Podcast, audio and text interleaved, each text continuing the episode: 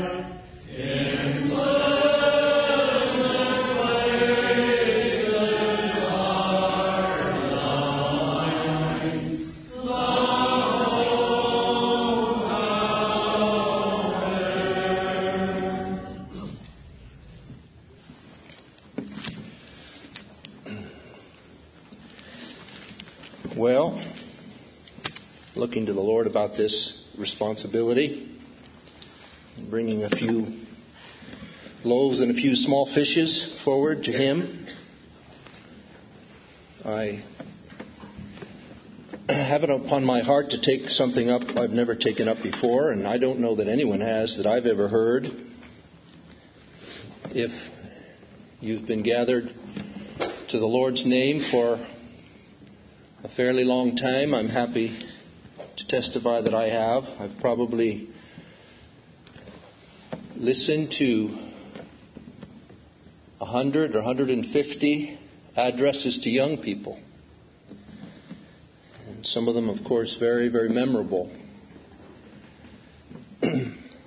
I've never heard an address to old people. I see in the uh, agenda for tomorrow. There's uh, some YP addresses. So, with the Lord's help, I'd like to have an OP address today. Um, I'm not fully qualified, I admit, but I am in my seventh decade of life. And so, uh, if, if we're afforded uh, three score and ten, uh, then I'm in my last ten. So, uh, that's up to the Lord. So I only feel uh, marginally qualified in looking around the room. There are many that are my seniors.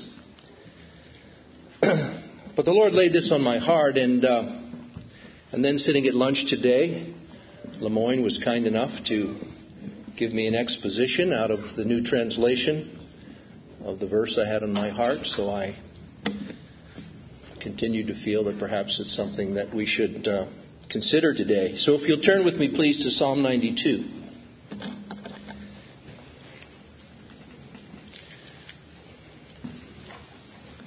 Reverse.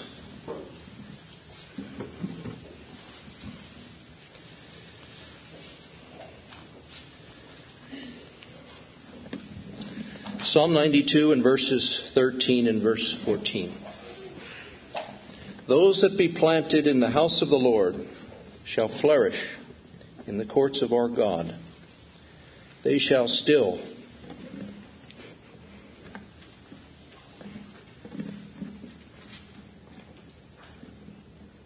bring forth fruit in old age. They shall be fat and flourishing.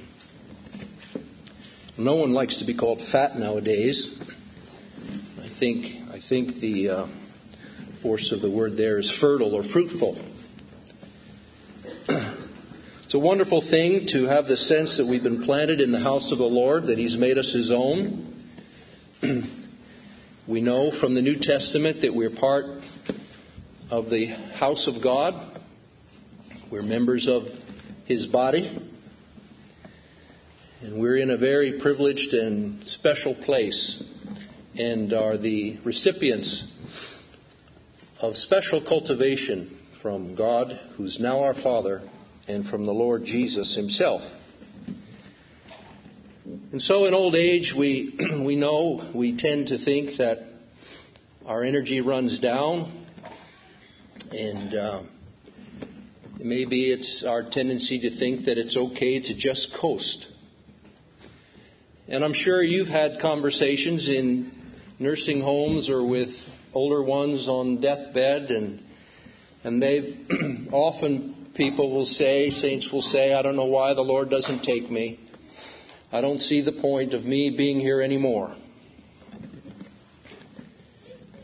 And number one, it's our times are in His hand. And it's really, uh, we can sympathize with how one would feel that way.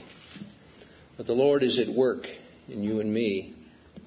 And though our outward activities may diminish, there's something very precious that is intended to continue in our hearts and minds till the very end. In uh, observing some dear ones that have gone home to be with the Lord and and uh,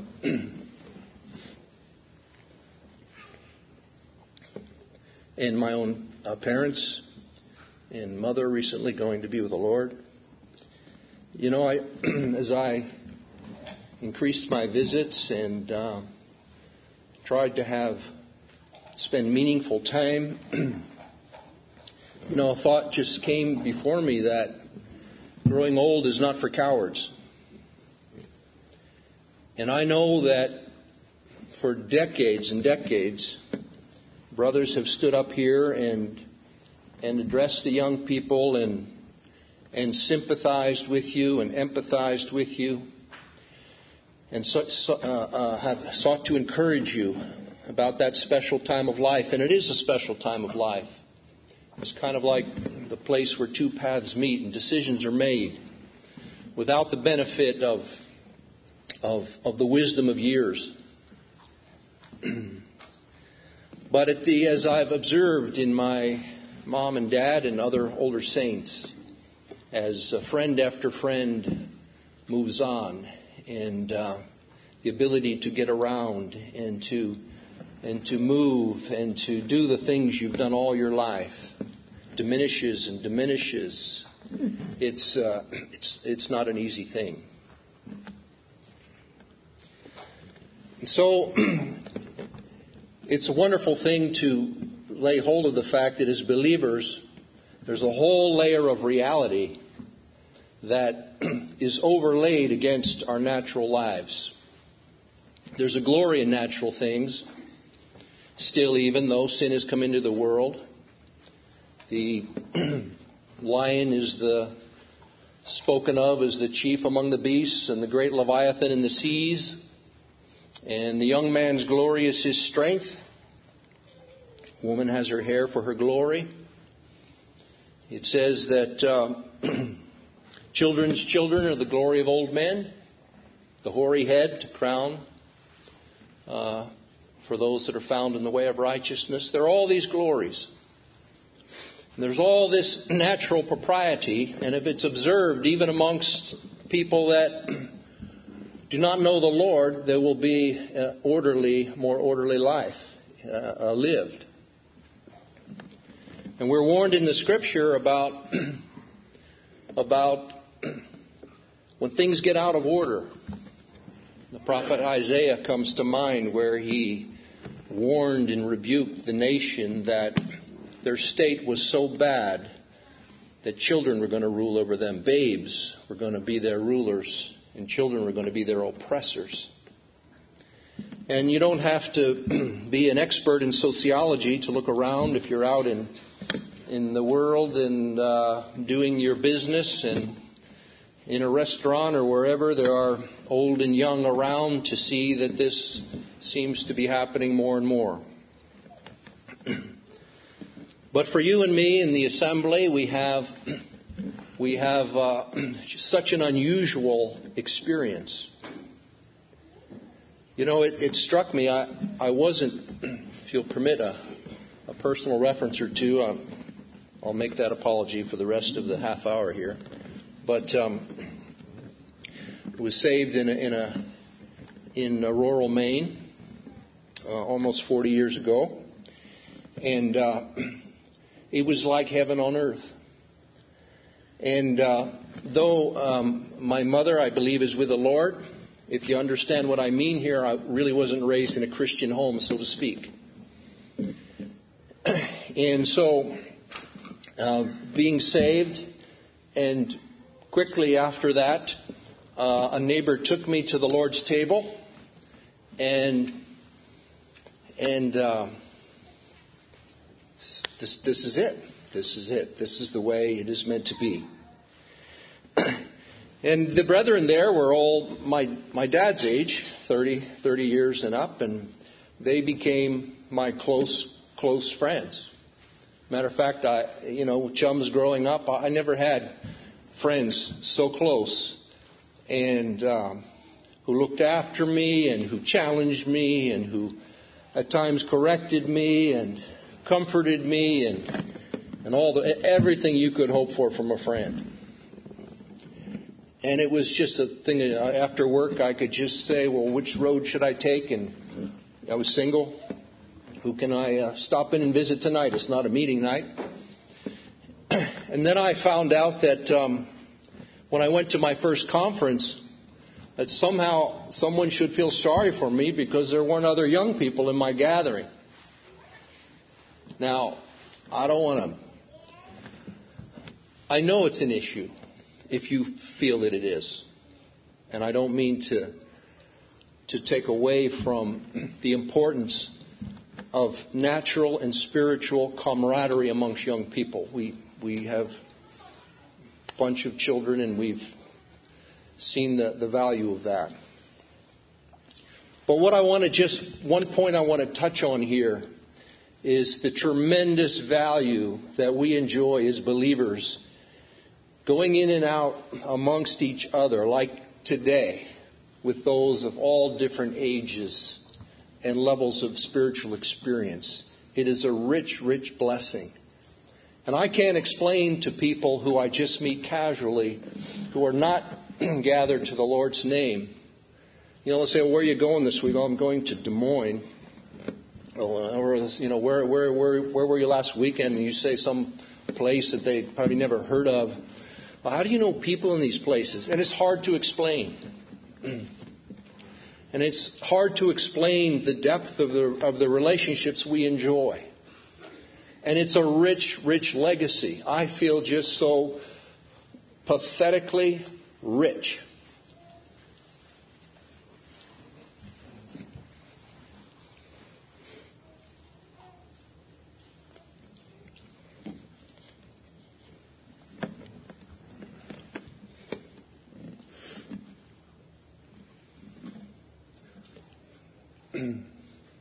As I get older, I don't need as much sleep. I get up earlier. Still dark. I have my chair, my books and things, and read there for the heat of the day. And sometimes, you know, you read, so you just put it down and you're just kind of musing on it and pondering it. And like my late close friend Dick Gorgas. I, I'm just one of those people that I often attach a verse with who I first heard it from or who I learned a truth from. And sometimes I sit there and I'm just going through this, this um, rehearsal.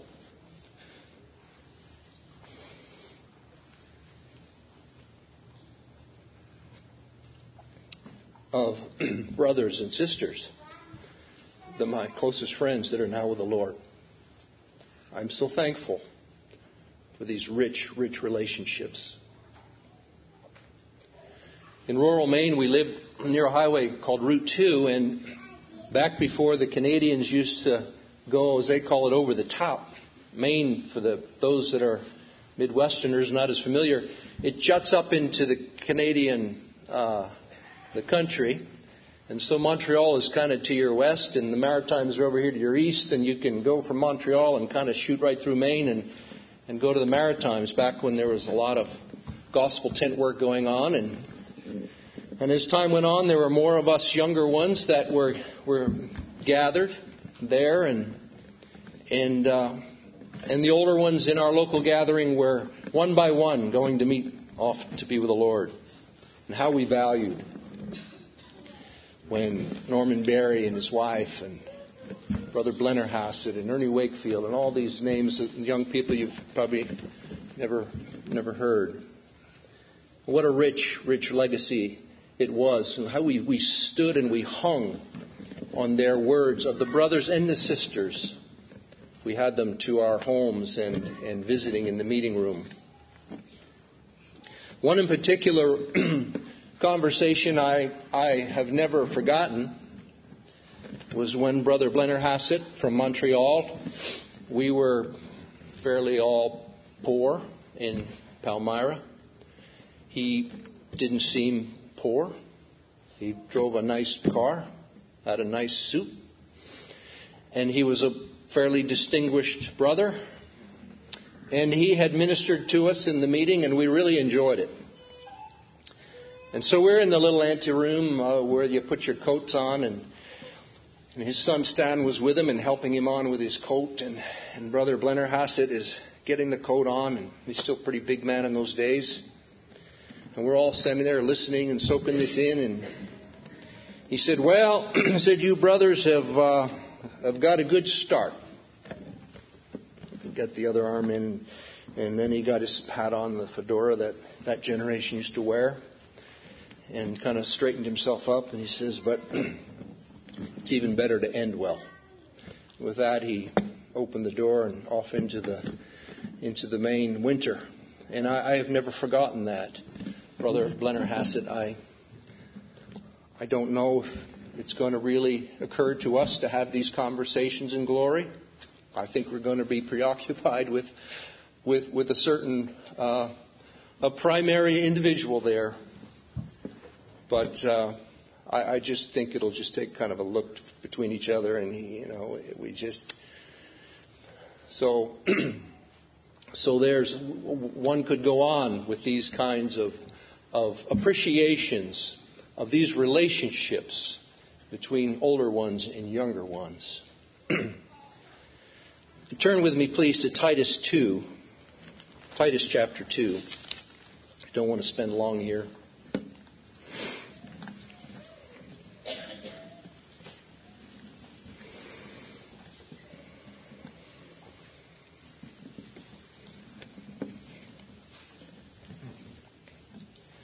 There is a a line of things in the New Testament which speaks of, of elders or overseers, those that are given a special responsibility in a local assembly. And it's really not my thought to get into that this afternoon. But in Titus chapter 2, it really speaks in a general way of aged ones, aged men, aged women. And so in chapter 2, if you pick it up there, but speak thou the things which become sound doctrine, that the aged men be sober, grave, temperate, sound in faith, in charity, in patience.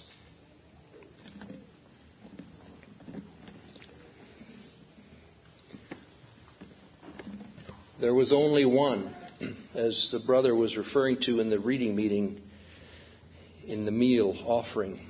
Only one who was altogether displayed every perfect virtue, always at the perfect time and in the perfect manner. if it required anger, he gave holy, righteous anger. If it required gentleness and compassion, that's what there was.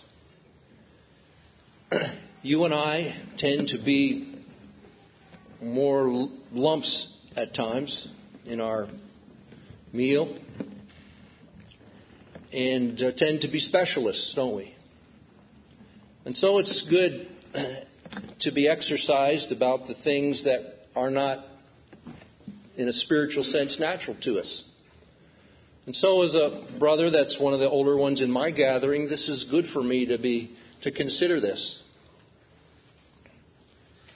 Am I sober or vigilant? Is there gravity? Is there, am I temperate, self controlled? Am I sound in faith? Or am I a specialist in faith and ignore love?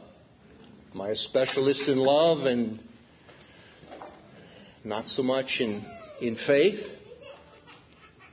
Patience could be, I think it's kind of a word like endurance.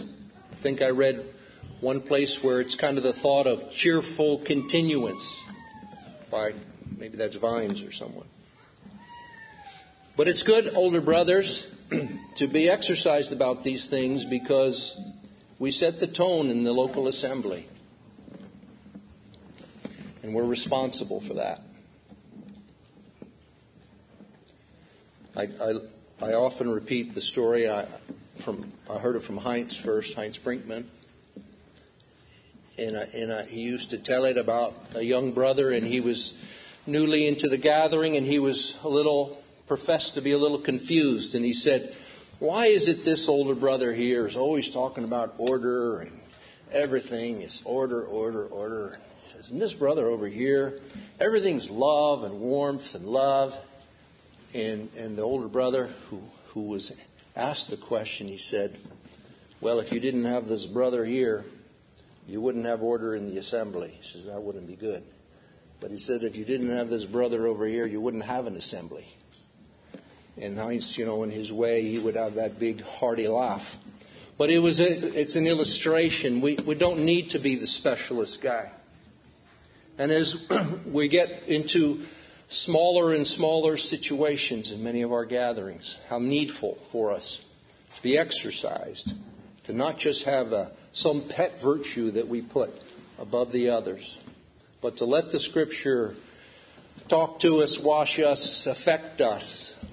The favorite ones that we all tend to talk about in reading meetings, and the other ones that we are a little more quiet about. And the sisters, too, the aged women, likewise, that they be in behavior as becometh holy women, holiness not false accusers, not given to much wine, teachers of good things, that they may teach the young women to be sober, to love their husbands, to love their children, to be discreet, chaste, keepers of the home, good, obedient, or in subjection to their own husbands, the word of God be not blasphemed. I'm not so sure that the scripture has in mind here that that there would be a night in the assembly on a Wednesday night or something like that, that there's a, a woman up here um, instructing the other women in that way. I suspect that would not be according to the mind of God. But we did experience in our household when there was an older sister whose not only her children were raised, but her grandchildren were pretty well raised, and she would come home while I was at work, and uh, just come in and just say, Christy, I'm here to help you today. And she would just spend hours just helping with the kids and their schooling and all the rest.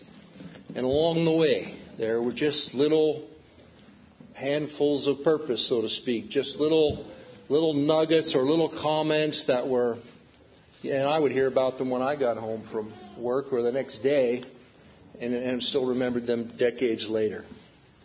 But how, how important, older sisters, to take, to be mindful of these opportunities and this responsibility. Because the world and all of its influences comes in over, washes over people like a flood. And how helpful it is when there's an older sister who has survived all of that, that still has her bearings straight spiritually, to be able to graciously and in a side by side manner to be able to instruct the younger mothers, the younger sisters in these practical things that you're not going to hear explicitly in a setting like this today.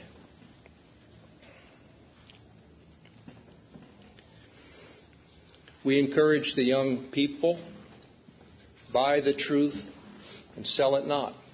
I think that's Proverbs 23:23. I I think as a young person I got that address fixed in there if I'm not mistaken. But it's more exercising to me as I get older other verses. Like there's a verse that says that a good man leaveth an inheritance to his children's children. I don't think it's talking about our 401k. It's an exercise, isn't it? And it's one thing to be able to gobble in the truth because there's a certain thrill and joy of the hunt. It's another thing year after year to put one foot in front of the other and seek with God's help to walk in it and to retain it, to not sell it. Says wise men retain riches. We've been exposed to to I don't know how to what adjective to pick. But we have been exposed to such riches. Ought to be our exercise to retain it. Brother Blennerhassett's comment, it's good to end well. We read about a king named Asa. We read that Asa did, I think it says there in the first chapter he's taken up, I think it's in Chronicles, not, not the Kings. And it says he did that which was good and right in the sight of the Lord. Asa did a lot of really good things. He was very faithful. And I think he reigned for 41 years, if I remember right. But in the 39th year, right around the 38th, 37th year, somewhere in there, he had he had made some decisions which were not according to the mind of God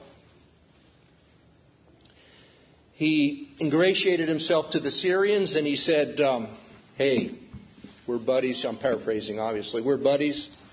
Um, you know, here's some things, and let's just let's just be, you know, at peace.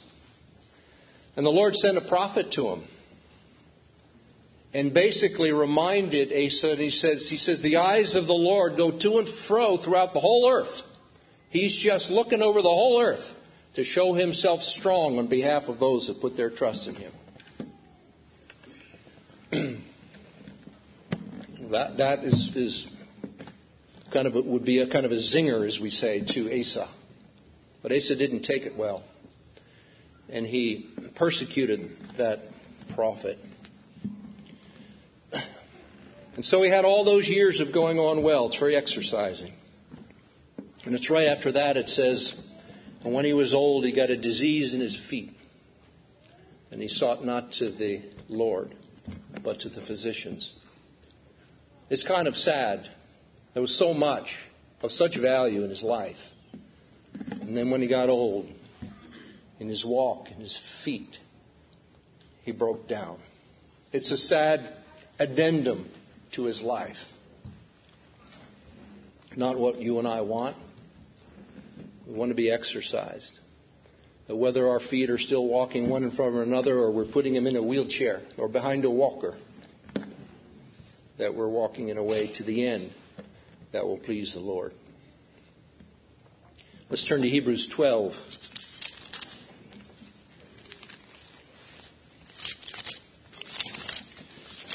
A pretty well known passage.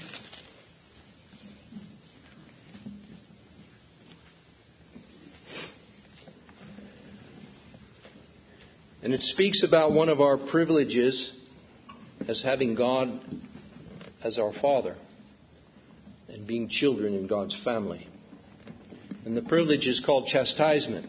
And I, it, it sounds kind of harsh in the English language. It's not a word that I suppose people use in a very friendly way.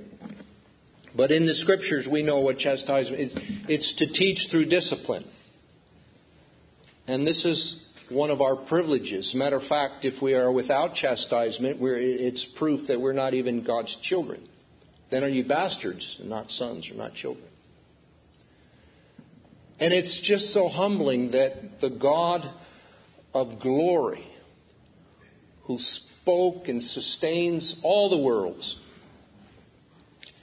would interest himself not just in the outward aspects of our life, but even with our, our moral fiber, our, our as the brother read in Psalm 19 this morning, the meditations of our heart and the thoughts in our mind. It's important to him. It's really important to him. And he is willing to go to such great extent to put us through our paces, to put us through a customly designed curriculum in his school.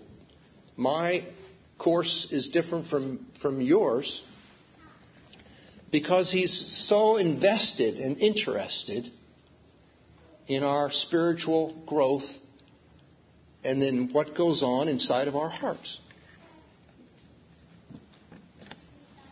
And so in Hebrews 12, as, as I, know it's often been taken up, but there are, that I have seen three possible responses to this chastisement amongst a, a child of God. And in verse 5 it says, Ye have forgotten the exhortation which speaketh unto you as unto children, My son, despise not the chastening of the Lord, or faint when thou art rebuked of him. So we can faint. And though it says, I think in Job, that man is born under trouble like the sparks fly upward, and affliction is our portion. It's not just the older ones. But as we go on in life, clearly there are so many disappointments. There are so many things that come our way. That left to ourselves, we wouldn't check that box. We wouldn't choose that affliction. We wouldn't choose that restraint. We wouldn't choose what took place in our family in that situation, or in our work, or in our health. But in verse in, verse five, the tendency is just to faint under it, just to just, oh, I just can't.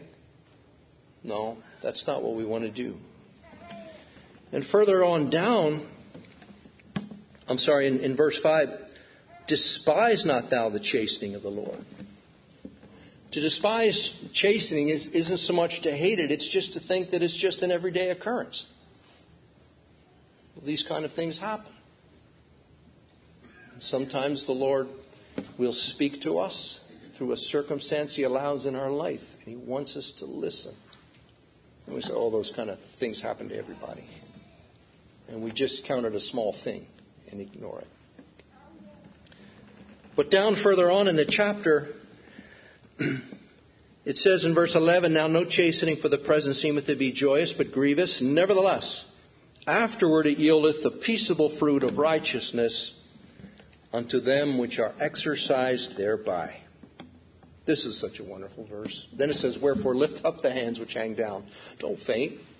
Lift up the hands which hang down. The oldest brother in our, in our gathering in Maine for many years was a man named Ike Withy. Ike at one time was about six foot tall, about my height as I understand it.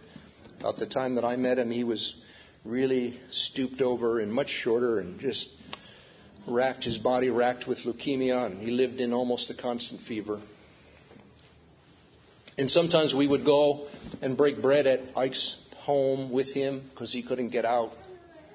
And then he was in the hospital, and I, I, I realized after some time that different ones of us would go and we'd sit kind of by his bedside and we'd put issues before him and that were of a concern, and he gave us counsel from his bed. A sweet and gracious man. But he used to joke, not so much joke, but he used to laugh. Ike was a little man, and when he laughed, he laughed with his whole entire body. And his mouth would just go wide, and he would just shake all over. He was a happy man. And he would say, you know, one of his sayings was, I'm not looking for the undertaker, I'm looking for the upper taker. He loved to say that. But in more serious times, he would speak about the after yield. He says, Brother, I'm looking for the after yield. That was an intelligent thing to say. He was exercised about why the Lord had laid him down like that and put him through that. He was not bitter. He didn't excuse it as just, oh, well, you know, I'm just one of the people that gets it. He didn't faint under it. He was exercised by it. And one of the beautiful things about this scripture to me is that it doesn't say you need to figure out the answer. We've had some things take place amongst brethren we've known. It's just the most, I cannot begin to understand why the Lord allowed such a thing to take place. But I look forward to the time when the hidden things will be brought to light. And in the meantime, as wisdom's children, we justify him because wisdom is justified of all her children. And I say, I don't know the answer yet, but there's an answer. There's a reason the Lord allowed this.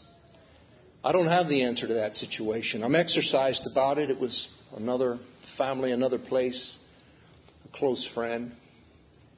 And it's so beautiful that you get the after yield, not necessarily when you say, aha, I've got the answer, but you're exercised about it. Beautiful thing.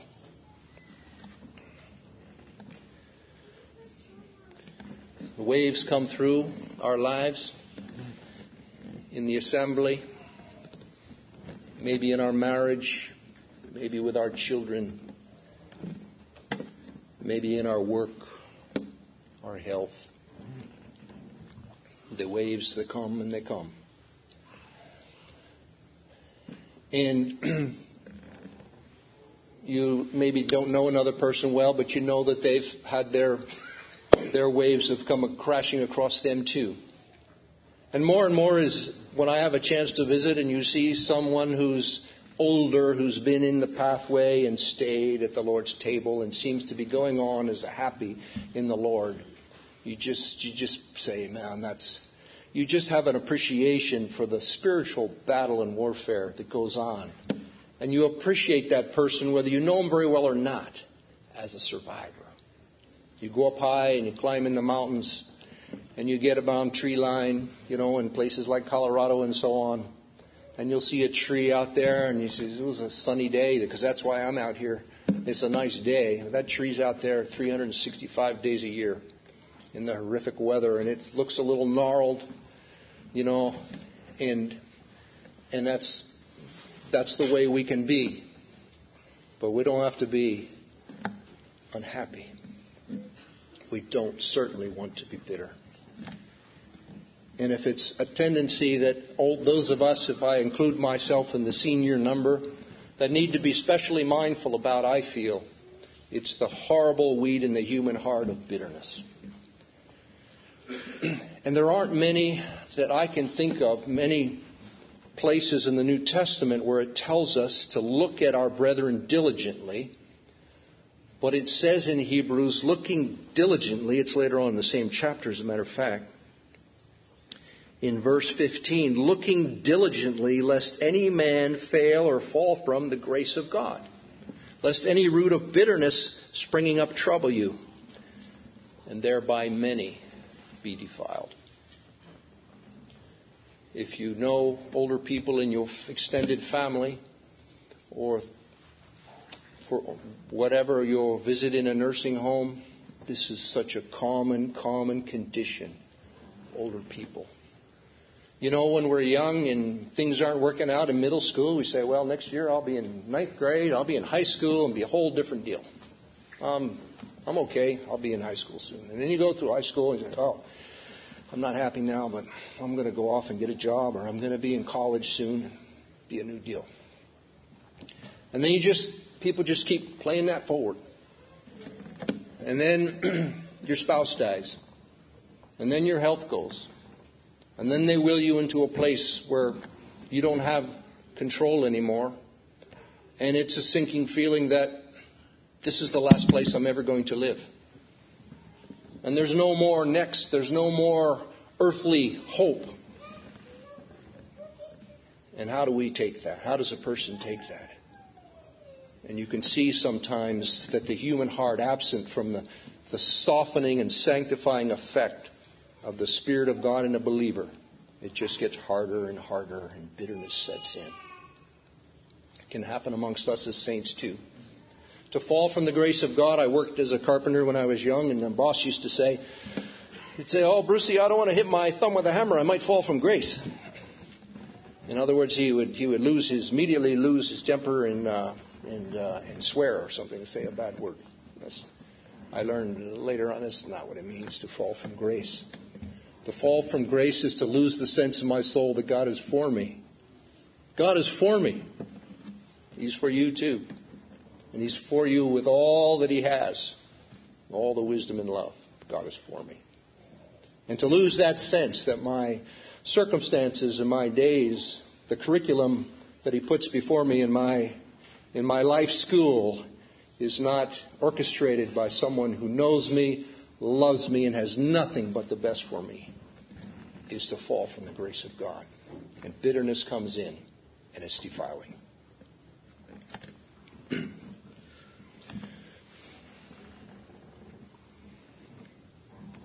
and we see that a disappointment, and I'm in my 60s and and my child is in their 30s, and then they get discouraged, and something happens, and they leave the Lord's table.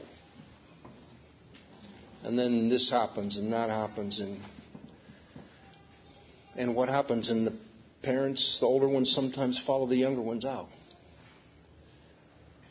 And that's just one example of many things that happen where we don't just absorb the wave and look past the, the foam, so to speak and just say, well, this is, this, this is the Lord's mind for me. It was the Lord's mind for me before. It's the Lord's mind for me today.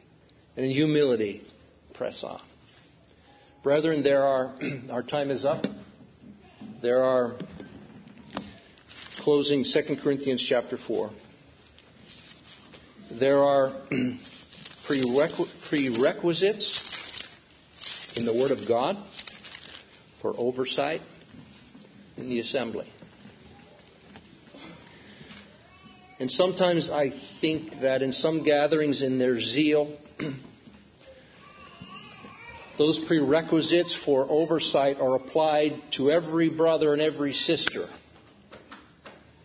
because failure has come into someone's life. In Romans 12, and I, we don't have time to develop this, but it says, if any man prophesy, and whether it's a sister prophesying to the younger sister in the home. It doesn't say let him prophesy according to the proportion of success or the proportion of gift. It says according to the proportion of faith. And it's an extremely valuable thing to have failed in something and judged it and owned it and understood it and pondered it and gotten the good out of that and to be able to speak from that place of brokenness and humility about that thing. Just leave it, leave it there. Otherwise, there will be complete silence, oftentimes in the assembly. In 2 Corinthians chapter 4, just to close. Verse 15, all things are for your sakes that the abundant grace might through the thanksgiving of many redound to the glory of God. For which cause we faint not, but though our outward man perish, the inward man is renewed day by day, old and young. For our light affliction, which is but for a moment, worketh for us far more exceeding an eternal weight of glory. The things formed in a Jacob in those last 17 years in his life, the exercises formed in David when he gave his last words, the exercises of you and me when we ponder things that are 30 or 40 or 50 years ago and get it right in our hearts and minds before the Lord, it has moral value. It's of value to Him. And these things, this work that goes on inside our hearts, because it's the counsels of the hearts that are manifested at the judgment seat of Christ, among other things, the counsel of the heart. But it works for us in exceeding an eternal weight of glory.